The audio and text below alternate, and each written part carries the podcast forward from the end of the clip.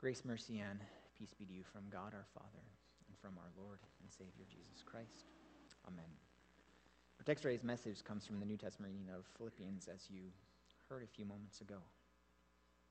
Brothers and sisters in Christ, if I were to ask you who you are, what would you say? Would you tell me your name? Like the name you were given at birth? Or maybe a shortened version of your name? Say if you were a, a William or a Wilhelmus, would you tell me your name is Bill? Would you tell me your middle name because that's the name you go by? Name. Who are you? Would you tell me who you are based on what you believe? You'd say, I'm a Lutheran, or I'm a Christian. What else would you use to describe yourself? Maybe you tell me your ancestry.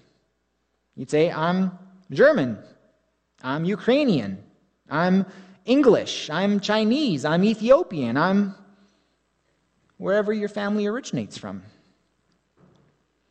Maybe you describe yourself in relation to someone else. I'm a father, a mother, a daughter, a son, a husband, a wife. Maybe you'd tell me your vocation or occupation. I'm a pastor, a, a teacher, a nurse, a student, an accountant, an electrician. I'm retired. I'm a golfer because I'm also retired. Maybe you d- describe how you are in respect to something. I'm a pretty terrible golfer, but I got plenty of time to work on it. I'm a, a good student. I'm a, a great listener. I'm whatever. Now, if we look at our world today, we're going to see even more things than what we've just heard and what we can find in this room. If you ask someone who they are, they might say, Well, I'm just spiritual. Or I'm a Muslim. I'm a Catholic. I'm a Buddhist. I'm universalist. I'm agnostic. I'm atheist. I'm something that doesn't really fit into a box or a classification. Or I don't know what I am. You might also hear, I'm Glenn and my pronouns are he and him. Because now it's not just about your name, it's also about how you want to be called because we can no longer assume that someone is who is born a male at birth identifies as such and wants to be referred to as such. That's because when people are defined by their sex and gender, and the world will tell you that these are two different things, that it's based upon how you feel. Obviously, those things can change when it's based upon your thoughts and feelings, and thus your sex and gender can change along with it. It is fluid. The world will also tell you that you are defined by how you view and treat other people. Therefore, if you agree with everything the world agrees with on every issue that matters to the world, you are an advocate, an ally, a supporter, a friend. However, if you do not agree with everything that the world tells you to support and that you should be supporting, well, you might be called close minded, racist, a bigot, something phobic, an enemy. And this is how you are thus defined. So, who are you? And where does God's word come into play in all of this. Speaking of God's word, let's hear about who someone else is. Paul described himself like this in our reading from Philippians circumcised on the eighth day of the people of Israel, of the tribe of Benjamin, a Hebrew of Hebrews, as to the law, a Pharisee, as to zeal, a persecutor of the church, as to righteousness under the law, blameless. Now, Paul listing all of these things might not mean very much to any of you. But back then, to his people, these are big words. He is telling them that he is really the best of the best regarding who he was. He followed the laws of Israel. He was circumcised according to the law. He was an Israelite, specifically from the tribe of Benjamin. He was a Pharisee that kept all of the extra laws they had added on to God's word, and he was righteous according to those laws. Blameless, which means he kept those laws perfectly. And on top of that, he persecuted the church of Christ because they went against, they undermined the beliefs of the Pharisees. And since they had already crucified Jesus at this point, they sought to destroy the rest of his followers. Paul was right there with them, arresting Jesus' followers, having them punished, stoned, killed. And with Paul mentioning all of these things, it goes to the idea, the belief, that by following the laws of God, like circumcision on the eighth day, and the other laws of the Pharisees, it made you acceptable to God, that it could help save you. Your works gave you confidence in your salvation. You were righteous in God's eyes because of your works. And also, your family and heritage and culture mattered since the Israelites were the chosen people of God. Yet, what does he say? But whatever gain I had, I counted as loss for the sake of Christ. Indeed, I count everything as loss because of the surpassing worth of knowing Christ Jesus my Lord. For his sake, I have suffered the loss of all things and count them as rubbish. Paul just used himself as an example. In the eyes of other people, especially the Pharisees, he was blameless. He was the best of the best, a Hebrew of Hebrews. If anyone was worthy of earning his salvation, it's him. What Paul counted as gain, what Paul counted as righteousness, following all of the laws, or his family doing things like the law required, like his circumcision on the eighth day, or as he says earlier in Philippians, mutilation of the flesh, as some view circumcision. Ultimately, nothing you can do to your body can change the true state of your being. No matter how well you follow the law, you still come up short. Therefore, it's all counted as rubbish, as garbage, as trash. It is crap. It's worthless.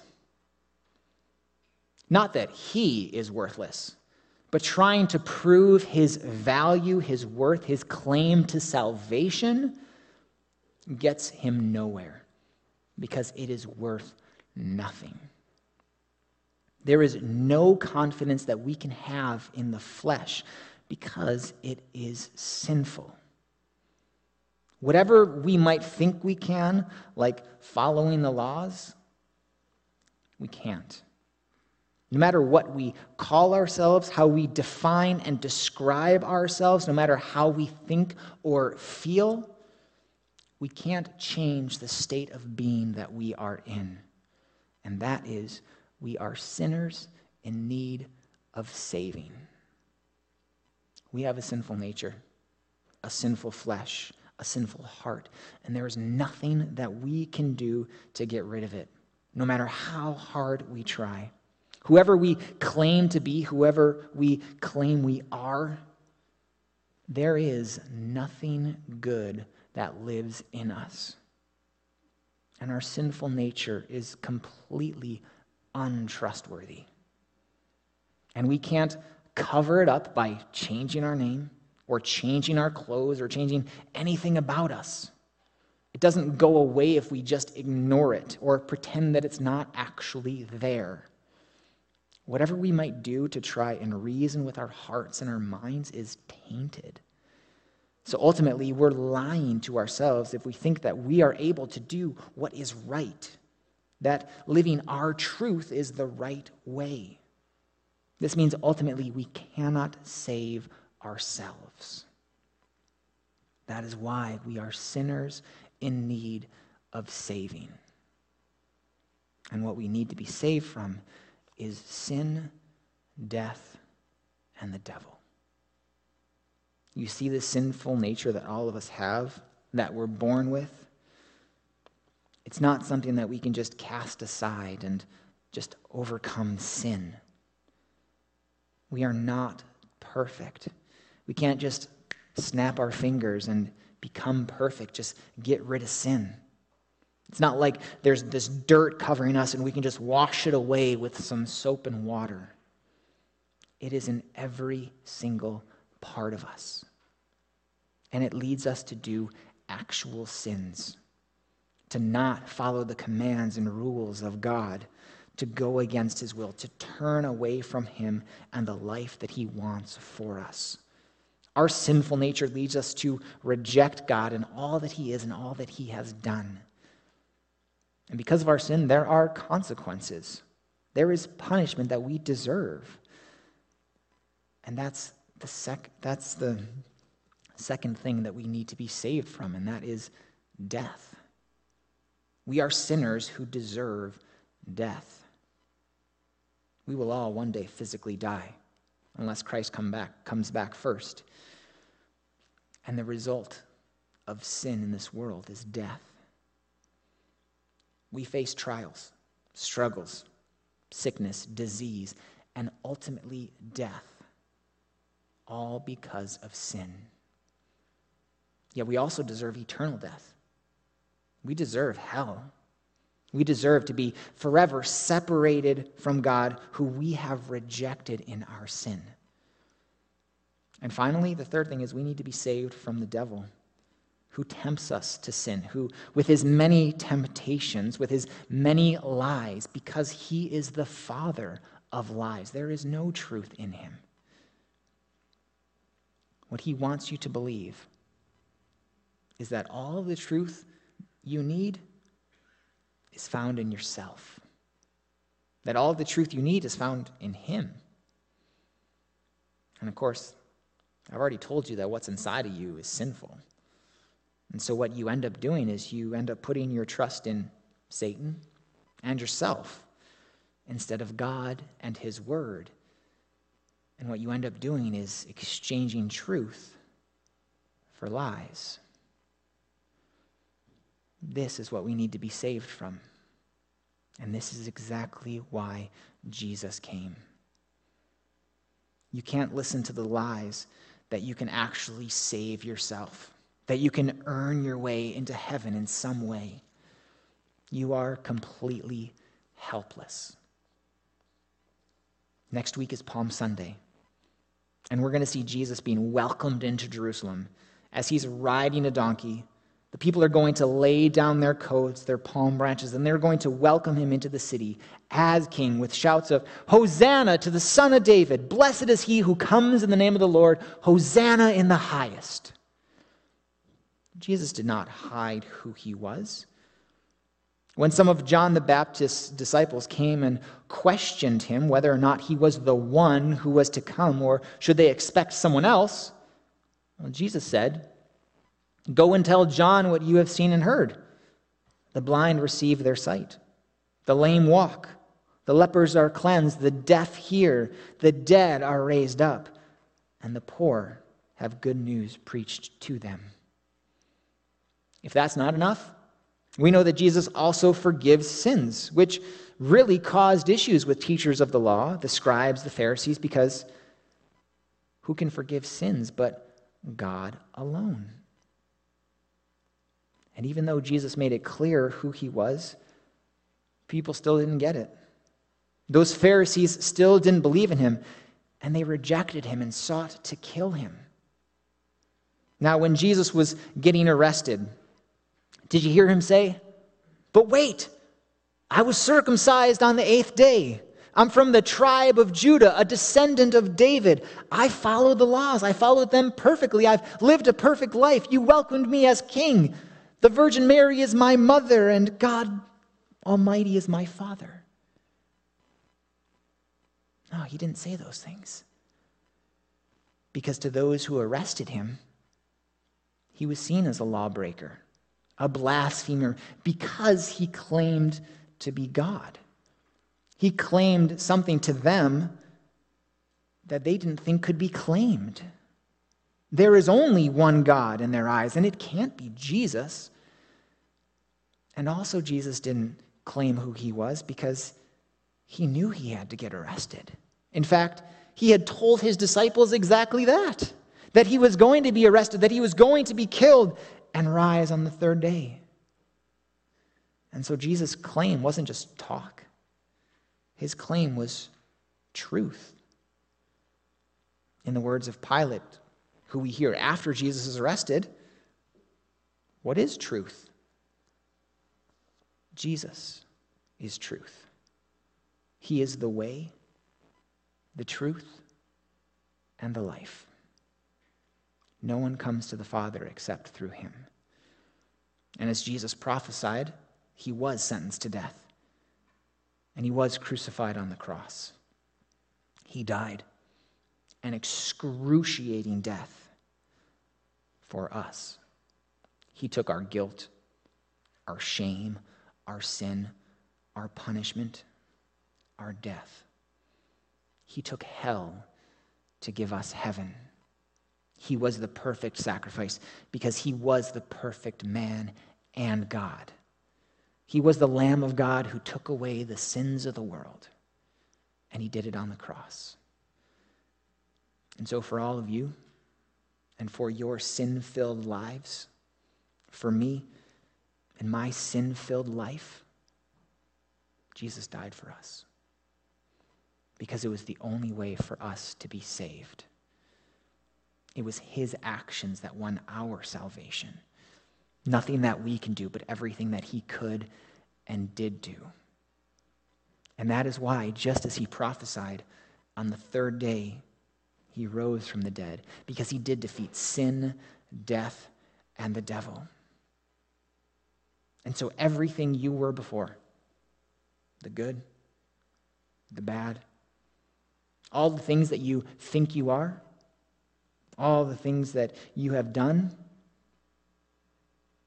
who you say you are, and why that's so, count it as a loss. Count it as rubbish because it's not worth anything. It's not about your works, it's about Christ's works. It's not about who you say you are, it's about who God says you are. God looks at you through the lens of Jesus Christ. He looks at you through the cross. And through the cross, you are found in him. You are declared righteous through Christ's death and resurrection. You are joined to Christ in his death and resurrection. And his righteousness, his perfection covers all of your sin. And we see that happen in baptism. And we'll get to see that next week. This is what happens as the Word of God, which is all the truth that we need reaches our ears, and the Holy Spirit works in us to create faith so that we believe in Jesus as our Lord and Savior, as the Son of God, as the Messiah, as the one true King of heaven and earth. And as we know of Jesus, the surpassing worth of knowing Christ Jesus our Lord. And as Christ shed his body and his blood on the cross for us, he gives us his body and his blood in his supper for the forgiveness of our sins, for the strengthening of our faith, and for our salvation. So, who are you? Doesn't matter what you say. What matters is what God says. And he says, You are loved by him. You are chosen by Him. You are redeemed, purchased, and won by Him. You are forgiven by Him. You are a saint. You are saved by grace through faith because of Jesus Christ alone. You are his own. Amen. And now the peace of God, which passes all understanding, guard your hearts and minds in Jesus Christ, our Lord and our Savior. Amen.